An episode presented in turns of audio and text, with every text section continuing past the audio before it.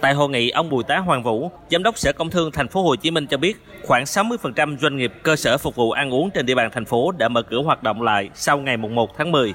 Về việc thí điểm sử dụng thức uống có cồn tại các quán ăn ở thành phố Thủ Đức và quận 7, hai địa phương này đã triển khai tốt công tác kiểm tra giám sát và không để phát sinh các vấn đề tiêu cực. Đồng thời, hai địa phương cũng đề xuất cho phép mở rộng và kéo dài thời gian thực hiện hoạt động trên. Xét các yếu tố về bao phủ vaccine, sức khỏe tinh thần, Sở Công Thương đã lấy ý kiến một số chuyên gia và từ đó nhận thấy việc ngồi cùng bạn bè cũng là cách thức giải tỏa căng thẳng, tác động tiêu cực từ dịch bệnh Covid-19.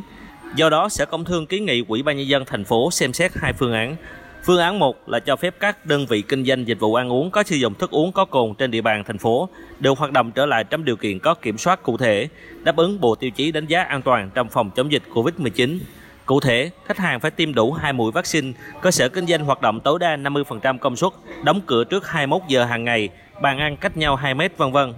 Theo ông Bùi Tá Hoàng Vũ, phương án này đảm bảo tính thống nhất ở các địa bàn nhưng không đánh giá được theo cấp độ dịch trong khi dịch đang diễn biến phức tạp, nên nếu cho phục vụ ăn uống và phục vụ đồ uống có cồn thì có nguy cơ.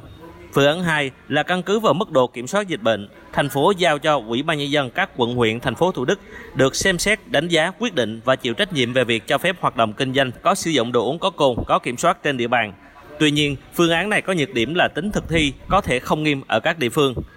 Trên cơ sở phân tích đánh giá tình hình hiện nay, Sở Công Thương hiện đang nghiêng về phương án 1.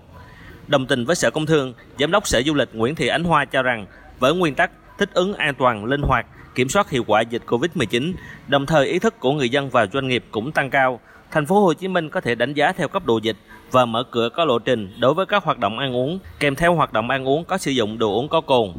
Về việc này, Sở Y tế cho rằng thành phố nên tiếp tục cho thí điểm mở rộng và có kiểm soát hoạt động sử dụng thức uống có cồn tại hàng quán.